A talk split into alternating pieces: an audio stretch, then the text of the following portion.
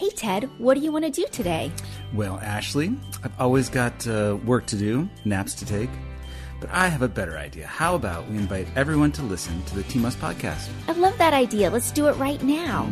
Hi, everyone. We're Ted and Ashley Slater, and we'd love for you to join us as we talk about teamwork in marriage. We share how grace, commitment, and cooperation can help couples live the everyday moments of marriage together. To listen, go to life audio dot com and search for Team Us. Hello, I'm Adam Comer. And I'm Ryan Chittister. And we are the host of Life After Addiction podcast. What we believe is that addiction is not a surprise to God. That's right. We discuss addiction from a biblical worldview and how true freedom comes through a personal relationship with Jesus Christ. Absolute freedom from addiction, the secular worldview of once an addict, always an addict, is just not true. If you or someone you love struggles with addiction, subscribe to Life After Addiction at life audio dot com.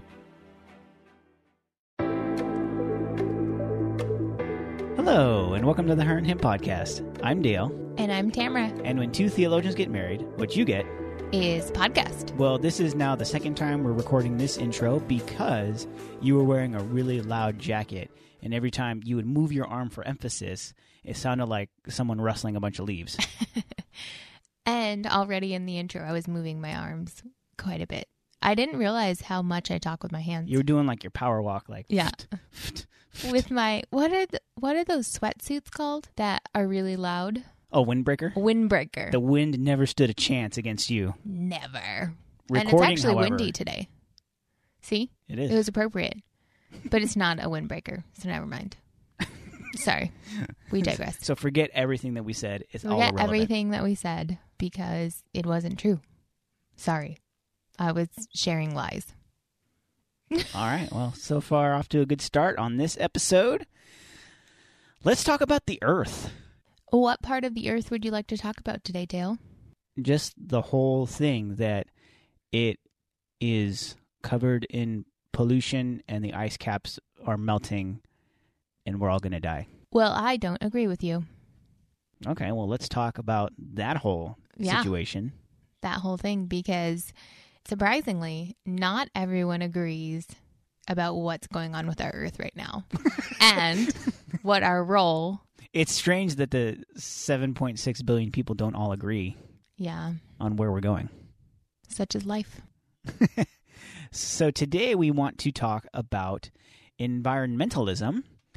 And can you say that word one, one more time? Environmentalism. Okay. It sounded funny the way you said it. Okay. And how Christians should feel about environmentalism, environmentalism and environmental concerns. And this topic actually feels pre- pretty relevant right now for a couple of different reasons. Just some things that are going on in the news in recent weeks. Uh, one is that the United States just re-entered the Paris Agreement. And not everyone is happy about that. Right. People are upset that we care more about people in Paris than we do in Pennsylvania. Did you see all those tweets like, oh, you care more about the people of Paris? Yeah. I was like, which, that's just where they were assigned. That's yeah, not. It's not all about taking care of Paris. Oh, man. Well, that's because we re-entered into the Paris Agreement yeah, under our new president. Yeah. So the, for those who don't know what the Paris Agreement is, it's it's fairly complicated, but this is kind of like the... the highlights level of it. It's this agreement between one hundred eighty-nine countries with the goal of kind of staving off climate change. And within the agreement, each country develops kind of an individual plan for how we can uh, lower greenhouse gas emissions and use new technologies and change things in order to reduce the amount of greenhouse gas that we have. And those countries come back together and they talk about all those things and they start to set more and more ambitious goals for creating more environmentally friendly countries, with the hope that if a bunch of nations hop on the bandwagon with this, that we will have a cleaner earth as a result of it. And so we were one of the, the founding signers of the Paris Agreement, but President Donald Trump had withdrawn us from the agreement because he said it was too costly. Uh, you know, it's, it, it costs a lot of money to be invested in these kinds of things. It required for us to impose too many re- regulations on our own people. Uh, and really, at the end of the day, uh, China is going to pollute anyways, and so they're going to out-pollute us by however much. And so what are we really changing was his kind of narrative. Plus, they are going to get ahead of us economically because they're not, you know, handicapping themselves with regulations to help the environment. So from an economic standpoint, it's a bad deal for us. He pulled us out. Then President Biden comes in and he puts us back in. And that just happened in in the last couple of weeks. Yeah. And as you can imagine, not everyone is excited about us re-entering into the Paris Agreement. Um, some people believe that it's foolish and that it is the worst deal in the history of deals, possibly ever. Well, people just think it's compromising our care for other humans. And there's certainly an argument to be made there. And what we want to talk about is how do we think through this biblically, and how do we think about this as Christians, and how do we actually apply what we've thought through into our lives. So it's about more than whether or not we believe we should be in the Paris Agreement. It's how that trickles down into our lives and how that affects what God has called us to do, which is love your neighbor. So is caring for the earth hurting our neighbors? Is it benefiting our neighbors? What is it doing? And how do we really know? So, yeah, I mean, and you brought up the issue of, of caring for people. And so it sounds good that we're part of the Paris Agreement's.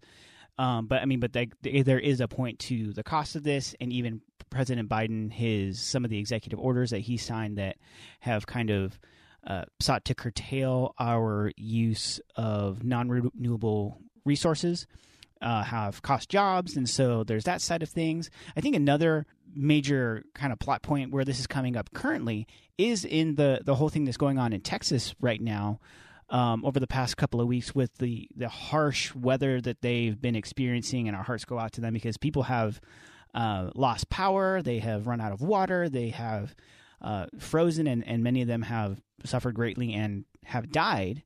Uh, but it's interesting how the environmental conversation comes into a crisis like that with people, you know, with you know decidedly their own agendas, kind of pointing to what the causes of that crisis, uh, that energy crisis, Uh, in Texas might have been.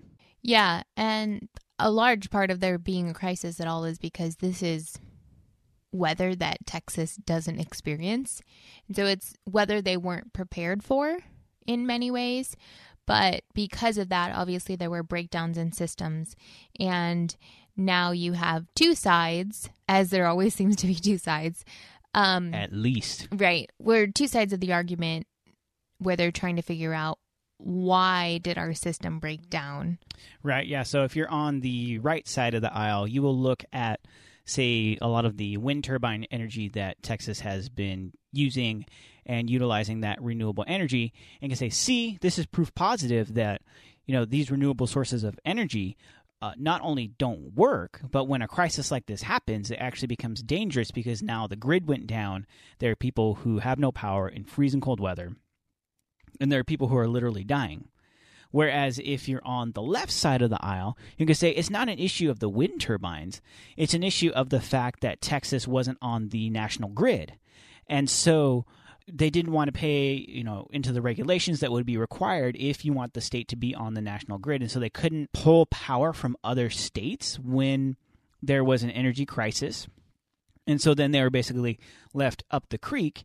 And the reason was that was because basically the, the energy companies didn't want to have to cut into their profits to pay into these regulations to be on the national grid. And so they'd say it's not an issue of using renewable energy and that not working. It's an issue of unfettered capitalism and prioritizing greed over caring for the people. And so I feel like in the environmentalism conversation, those are always kind of the two sides of the discussion, where on one side y- you can say that, hey, we need to care for the earth, we need to uh, stop climate change, we need to find renewable ways and sustainable ways to live, and that's going to require some regulation.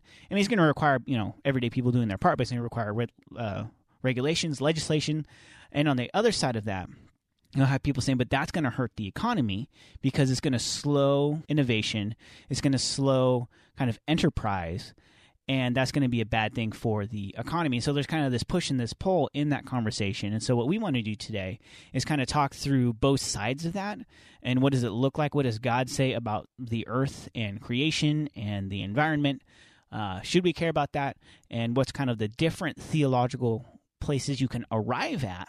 And how do you arrive there? Is that legitimate? And uh, kind of where the middle is on the spectrum of far right and far left, and you know, super wooby gooby tree hugger to burn it all down because it doesn't matter anyways. Mm. Sorry, I'm still caught up on your phrase for the tree hugger. Um, the place that we start in Scripture is Genesis, and we go to the creation account because that is kind of the best place for us to look and see what is what should our view of the earth be. And the Bible is not talking about global warming. The Bible is not talking about renewable energy, because obviously none of that was an issue during the time that the Genesis account was written. But we can look to the Genesis account to see what is it that God said our relationship with the earth should be. And from that, we can then begin to answer the questions that we, we have today and the issues that we have today. So in Genesis one, uh, verse twenty-seven to thirty is really where most theologians hang their hats on in regards to figuring out our relationship with the earth. So uh, verse twenty-seven, so God created man in his own image. In the image of God, he created him. Male and female, he created them. And God blessed them. And God said to them, be fruitful and multiply and fill the earth and subdue it, and have dominion over the fish of the sea, over the birds of the heavens, and over every living thing that moves on the earth. And God said, behold, I have given you every plant yielding seed that is on the face of all the earth, and every tree with seed in its fruit. You shall have them for food. And to every beast of the earth, to every bird of the heavens, and to everything that creeps on the earth, everything that has the breath of life, I have given every green plant for food. And it was so. So based on these verses that we've read, we can clearly see that as humans, we have been entrusted with the earth. We have been entrusted with it to rule over it and to subdue it. And that's clearly our role that God has given us as humans. And then, of course, the question becomes, what does it mean to rule and subdue? And that kind of turns into the conversation that we're having today. Yeah. And so in that verse, God commands, you know, humanity to be fruitful and multiply. And a lot of times we take that to mean like procreation, like create more humans that then fill the earth. And that certainly is in there. But it also is this command to be fruitful and multiply in like what we create. Like God is the creator, big C, and then we are creators, small c. So it, it be fruitful and multiply in all of, in, in the way that we build society, in the things that we invent, in the way that we leverage natural resources in order to build something greater that's going to benefit more people. Be fruitful and multiply in all of those ways. And so the, the question becomes, how do we ensure that we are using creation appropriately in that mandate? Mm-hmm. Because it's there to use, but we're also the stewards of that resource. Like we are the, the rulers of the earth, and yet the earth isn't ultimately ours. It is ultimately belonging to the God who created it. Right. But as the people who are created in his image, we are his representative in the world to take what he has created in its raw resources and then to create it into something even better. That's kind of the call of humanity, not just to... Not just to exist right. within the creation, but there is leverage for us to be creative. Yeah, for the ourselves. purpose of, of building and right. prospering and, and multiplying. Like that, he created us with something of a blank canvas in the earth to to do that. And so the question be- becomes, like, how do we balance our role as ruler who's been given dominion to use resources and steward mm-hmm. who is caring for the earth. And there's kind of two different ways you can go. And so the, the first way you can kind of go, and there's a, you know, a large swath of people that go this way, is that we shouldn't like hinder free enterprise. We shouldn't hinder the free market to try and save an earth that is disposable anyways. Yeah, and this idea, it, it really comes from a number of things. One, if you view the earth as something that we've been given and it's going to end anyways, then it's disposable. Then we can just continue to use it in whatever ways we need it, and we can take from it as much as we need and not have to worry about caring for it so much because, again, it's all going to end anyways, and it's disposable to us, and it's been given to us. And one phrase that John MacArthur used is that it's a disposable planet, and he did say it's all going to burn anyways. And that's the idea of when the end comes, um, God's going to burn up the earth anyways. Yeah, and so basically the idea is like, suck it dry of all its resources now because none of it really matters and we're all going to die and it's all going to burn, and so nobody should care about anything with regard to the environment. Yeah, so there's that view that falls into here, but there's also this idea of the earth is a tool for us to be used, and yeah, there are things wrong with the earth, um, and it's not this perfect planet. But people on in this view would say it's not us who ruined the earth. Like, it's not because we are using it in wrong ways. It's that God cursed the earth after the fall happened. So all of the issues and trouble you see with the earth is because of the curse that God put on it. And so it's God's responsibility to keep it here for us as long as it's supposed to be here for us. And it's not necessarily our role to care for it because we're not the ones who damaged it in the first place. That seems like a weird way to like try and gaslight God. Yeah. When I, I heard a few sermons and I was thinking, oh, I don't, I don't know if I feel comfortable with the way all of that's being phrased.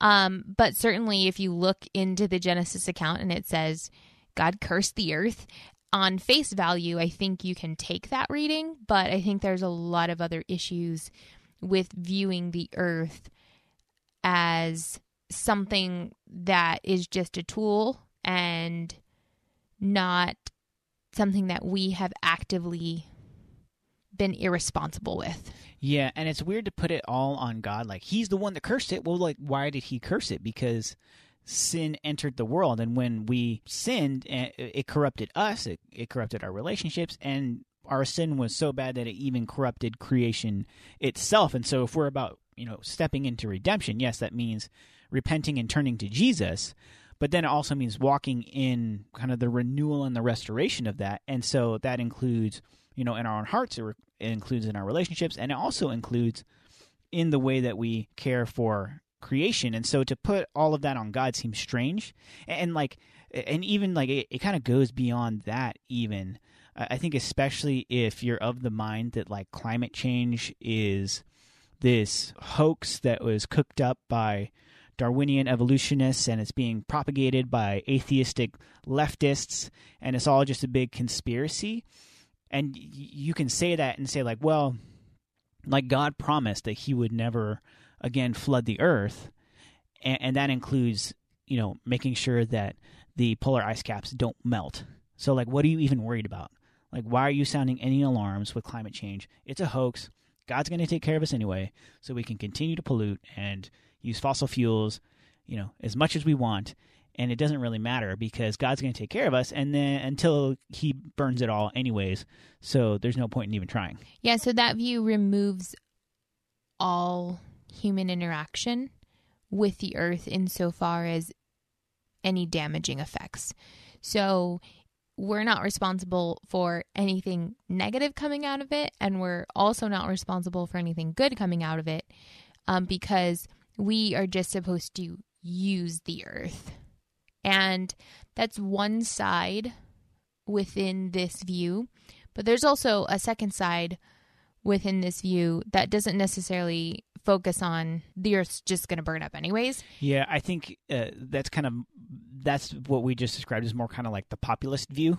Yeah. Whereas uh, I think what, what you're about to pivot towards, which, which is more the economic component to it, is a, is a little bit more uh, nuanced and academic in its approach. Mm, yeah. Yeah. So the other view that um, I was kind of moving towards is this idea that capitalism really is the most moral form of economy that we can follow. And to regulate the environment or to regulate the way that we interact with the earth is actually more harmful to our economy, and it's more harmful to us as humans living in the earth than it is beneficial.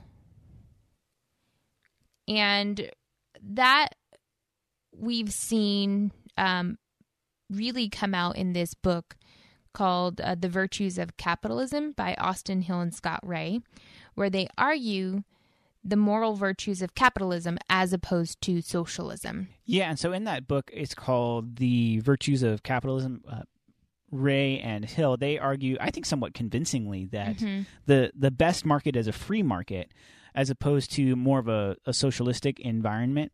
And they're saying, well, look, like capitalism isn't fundamentally based on greed, like is kind of the the common assumption. It's based, you know, more on self-interest, uh, but it's also based on personal responsibility and personal freedoms to to build relationships of trust, to exchange goods and services, and that thereby generates wealth.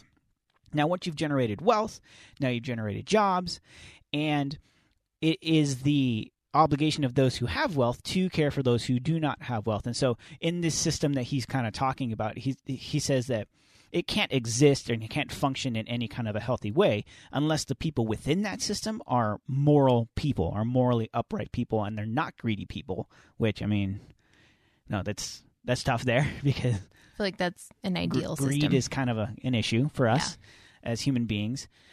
But, you know, and he basically makes this case... Uh, Uh, Hill and Rae do make this case for kind of a, a, a biblical understanding of, you know, trickle-down economics. And I agree with them to a certain extent that I think capitalism as full-on capitalism is probably better than full-on socialism. But I think having capitalism as a a root or as the kind of template for your economy and then adding in some more socialistic protections for the uh, the less advantaged is probably a way to go. And I think probably Hill and Rae would agree with me in the abstract on that. It's just like how we would we would talk about what those might be.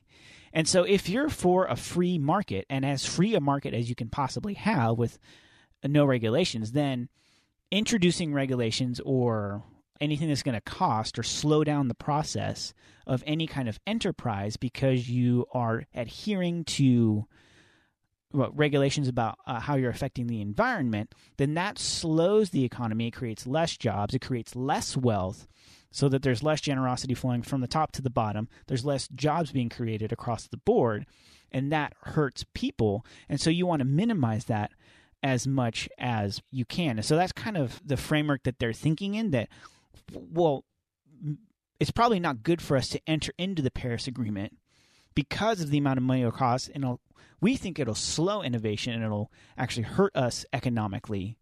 Uh, and when that hurts us economically, then that means a greater majority of our people are not going to be prospering.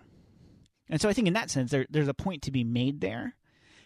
And I guess you'd have to get into like individual policies and right. and legislation to... I guess, hammer out all of those details. Mm-hmm. Certainly, it's a far more detailed than I think we're, we even have time to get into, but these are just the overall arguments of why this side would suggest we don't really need to be concerned for the well-being of the earth. And it comes out of either, one, it's disposable anyways, or two, the cost to care for it is too high in comparisons to caring for the people that exist within it. Um, but there is a second argument, and that one is certainly has some strong biblical cases that can be made And that is that we should be deeply concerned with the care of the earth and what we can do to protect and preserve it. And that's because we do see, again, some biblical cases that say the earth is not as disposable as some might think it is. Yeah, so we tend to think when we're thinking about like earth now and heaven later, we tend to think in terms, or have been taught to think in terms of incredible discontinuity, that it's going to be discontiguous. It's going to be completely one experience exchange for another. When you actually look at the New Testament, there's actually a lot of continuity between, say, earth now and heaven later, or creation and the new creation. And Paul talks about this a lot in both of his letters, actually, to the church in Corinth. And there's this passage in Second Corinthians where he talks about our souls long to uh, not be unclothed, meaning that we don't want to cast off our physical form and, and to just live as disembodied spirits, that that's fundamentally not what we were created for, but we want to be more fully clothed, that there's something uh, be- we want to be better clothed in our physicality, in the, the material existence around us. And uh, Paul talks about this in First Corinthians fifteen, that we will be transformed in a twinkling of an eye, that there there's there's something that will fundamentally change about our physical creation, our physical bodies, but it will be us still. There'll be this continuity between the the former and the latter. And he ties that directly to Jesus' resurrection. So when Jesus went into the tomb and he resurrected, he resurrected into the same body that he was born with. Right. It was it was the same person. It was the same, you know, physical matter there, and yet it was transformed somehow into a glorious state that was completely made whole and was free from the brokenness of the fall. And what happened to Jesus is going to happen to us. And even when you think about Jesus, when he ascended into heaven, he ascended into heaven in that corporeal form, in that physical form, that physical body. And he is somewhere in the cosmos right now, located somewhere physically in that form, in that body. And so there's an incredible amount of continuity because he's going to return in that same body. And then there's going to be a transformation of our bodies and of creation. And so when you look at creation, it's not just all going to it's not going to burn like a dumpster fire. It's going to be it's going to yeah. be like put into the crucible and purified and glorified. And so if you think of it in in terms of continuity like that, it's a game changer in terms of how you view creation, not as something that's disposable, but as something that It, it echoes into eternity what you do to it. As um, Paul said in First Corinthians fifteen fifty-eight, w- what we do is not meaningless, that, that it's not in vain. And so th- that's why uh, we need to be steadfast and immovable, always abounding in the work of the Lord, because it's all meaningful. It's all going to mean something in eternity. Right. And so if we understand that there is a bit more continuity between this life and our eternal life, and not only for us as humans, but even for our earth and for this world, because there will be a new creation. And a lot of times I think people think we're just going to exist in heaven for eternity, but we won't. We will actually be brought into the new creation, which is earth. It's it's this redemption, like Earth, Earth two point oh. Yeah, this redeeming of the earth and it being in its glorified state in the same way that our our bodies will become this glorified state. And so to understand the earth as disposable would drive that continued narrative that there's um, a hard stopping point between this life and eternal life. And it, I don't think we see that in the New Testament. We see, like Dale said, a bit more continuity between it. And so that means we might want to care for our earth with the thought that it's not going to burn up one day, that we should take care of it because it's going to be around a little bit longer than we had originally thought. Yeah, and there's even, I think it's interesting, I mean, it, it kind of sort of relates uh, where, I don't I don't know if you've ever read what John Piper has written on uh, cremation, how he doesn't believe that we should be cremated when we die. And I don't necessarily agree with it, but what he says is basically that um, it essentially desecrates the body that God, through Jesus, is going to resurrect into a new glory. And so I, I don't think he, he mm. he definitely wouldn't say that you can't be resurrected if your body's been right. cremated. Sorry. But what he's saying is that in in terms of giving respect to the body that God created and is going to recreate, like it's not uh, advisable to cremate your body after after you died. And I, I wouldn't agree with him on that necessarily. I think it's fine to be cremated. That's a, probably a whole different, different podcast. But what I do agree with is the line of thought that he has, which is that there's continuity from this physical earth to the next one, where everything is is recreated. Yeah, and I think we can get into some trouble if we begin to go down that path a little too deep, in terms of if we begin to care for the earth at the cost of caring for others, then that's a problem. So if caring for the earth becomes our God, like if we truly believe there is this Mother Nature uh, and that we need to care for her, that becomes an issue because you're now placing deity on earth itself, which it was never meant to have because it was created by the creator. Right. And the earth is like not a person. It's no. It's, it's not personified in any way. It's, it's not. It's still just a thing. Right. And so to understand there is a balance between caring for it and worshiping it, we need to make sure that we don't run too far down that path of caring for it that we now begin to worship it and think we must care for it at all costs, regardless of everything else in our efforts to care for it. Right. And so I think that the way to keep that in balance is to frame it in terms of loving your neighbor. And your neighbor might be a person who's living today, but your neighbor might be someone who's four generations down the road. That, yeah, we can make short-sighted decisions on, hey, this is going to be better for our economy if we just like let pollution go and it doesn't mm-hmm. matter. But that's short-sighted in that four generations from now, we don't know how uh, poor decisions that we make now will negatively affect those in the future. I mean, long after we're gone. But I think as we steward the earth and then we pass that stewardship up on to another generation, we're obligated to at least think about that. And now, do we completely obliterate economies Uh, and go back to, you know, using only hand tools and mm. horse and buggy and things like that?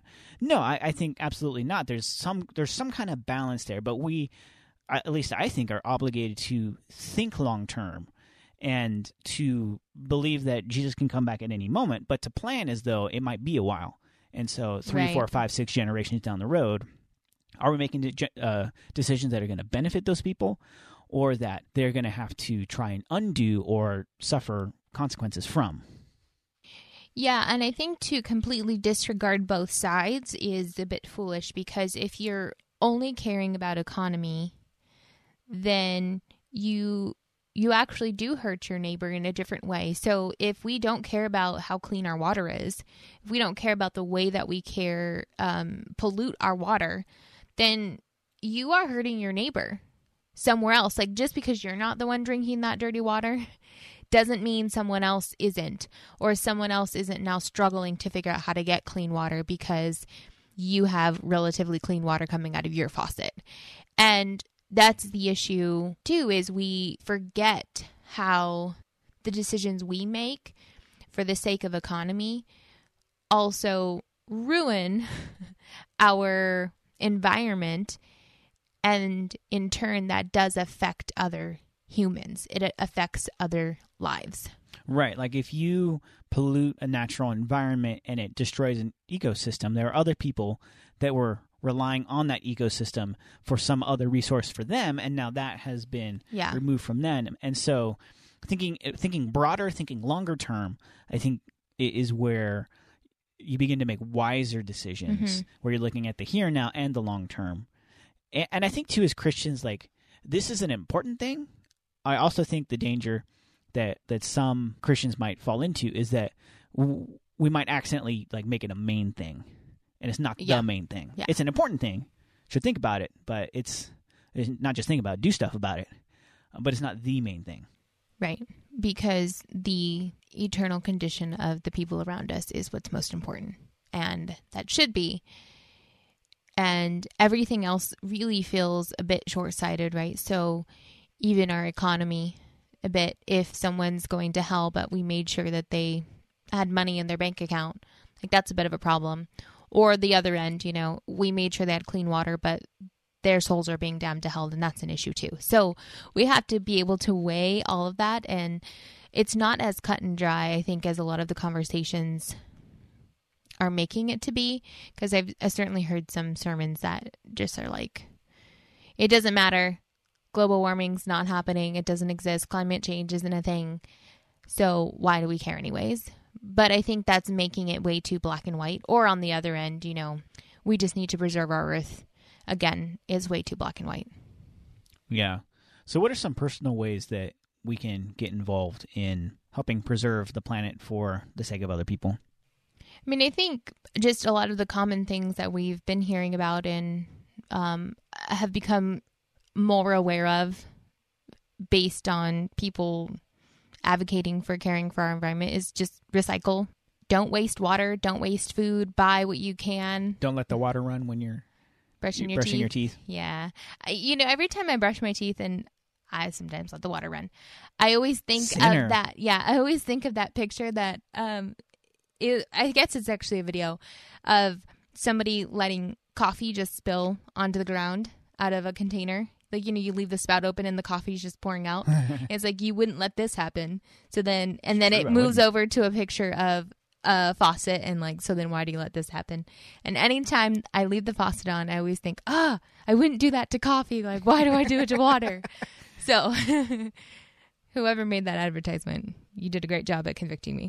Um, yeah. So I think that we just, we just need to be more mindful of what we're doing. And also we should care about voting for legislation, um, that cares about the environment. And I know it's not always a benefit just because it cares for the environment, and it might be too great of a cost to the economy. So again, there's that balance, but we just need to become more mindful and realize that as individuals, we play a small part. Yeah, and I think even just um, getting behind personalities that at least are thinking about this in a way, like, and and, and kind of really curtail the whole climate change is a hoax kind of conversation. Because, I mean, it, it, even if you don't believe in climate change, you don't think global warming is, is real, it's all a hoax, I feel like it, it's still important to move away from that conversation and onto solutions of renewable energy, of Uh, reduce, reuse, recycle, of sustainable living, because if it is not a hoax and we are not doing any of those things, then it's going to harm us greatly in mm, future generations. Yeah.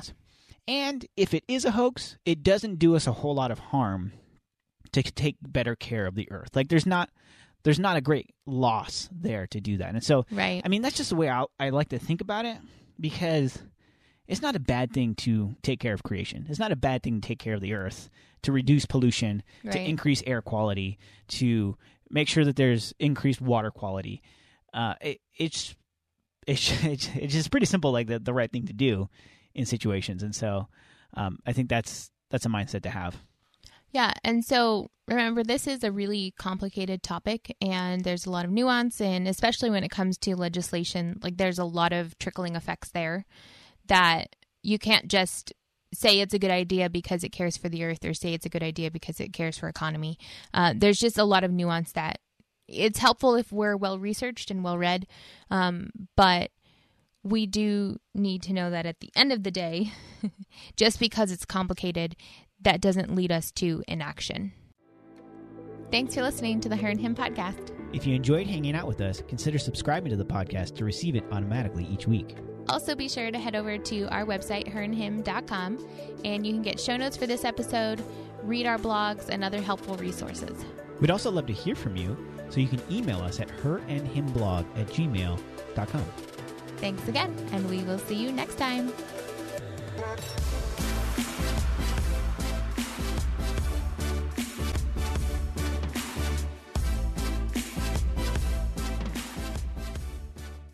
I'm Billy Yancey, entrepreneur, fitness cowboy, father, retired Navy cornerback, and now podcast host. Listen to my new show, Billy and the Goat, on Life Audio. Happy listening.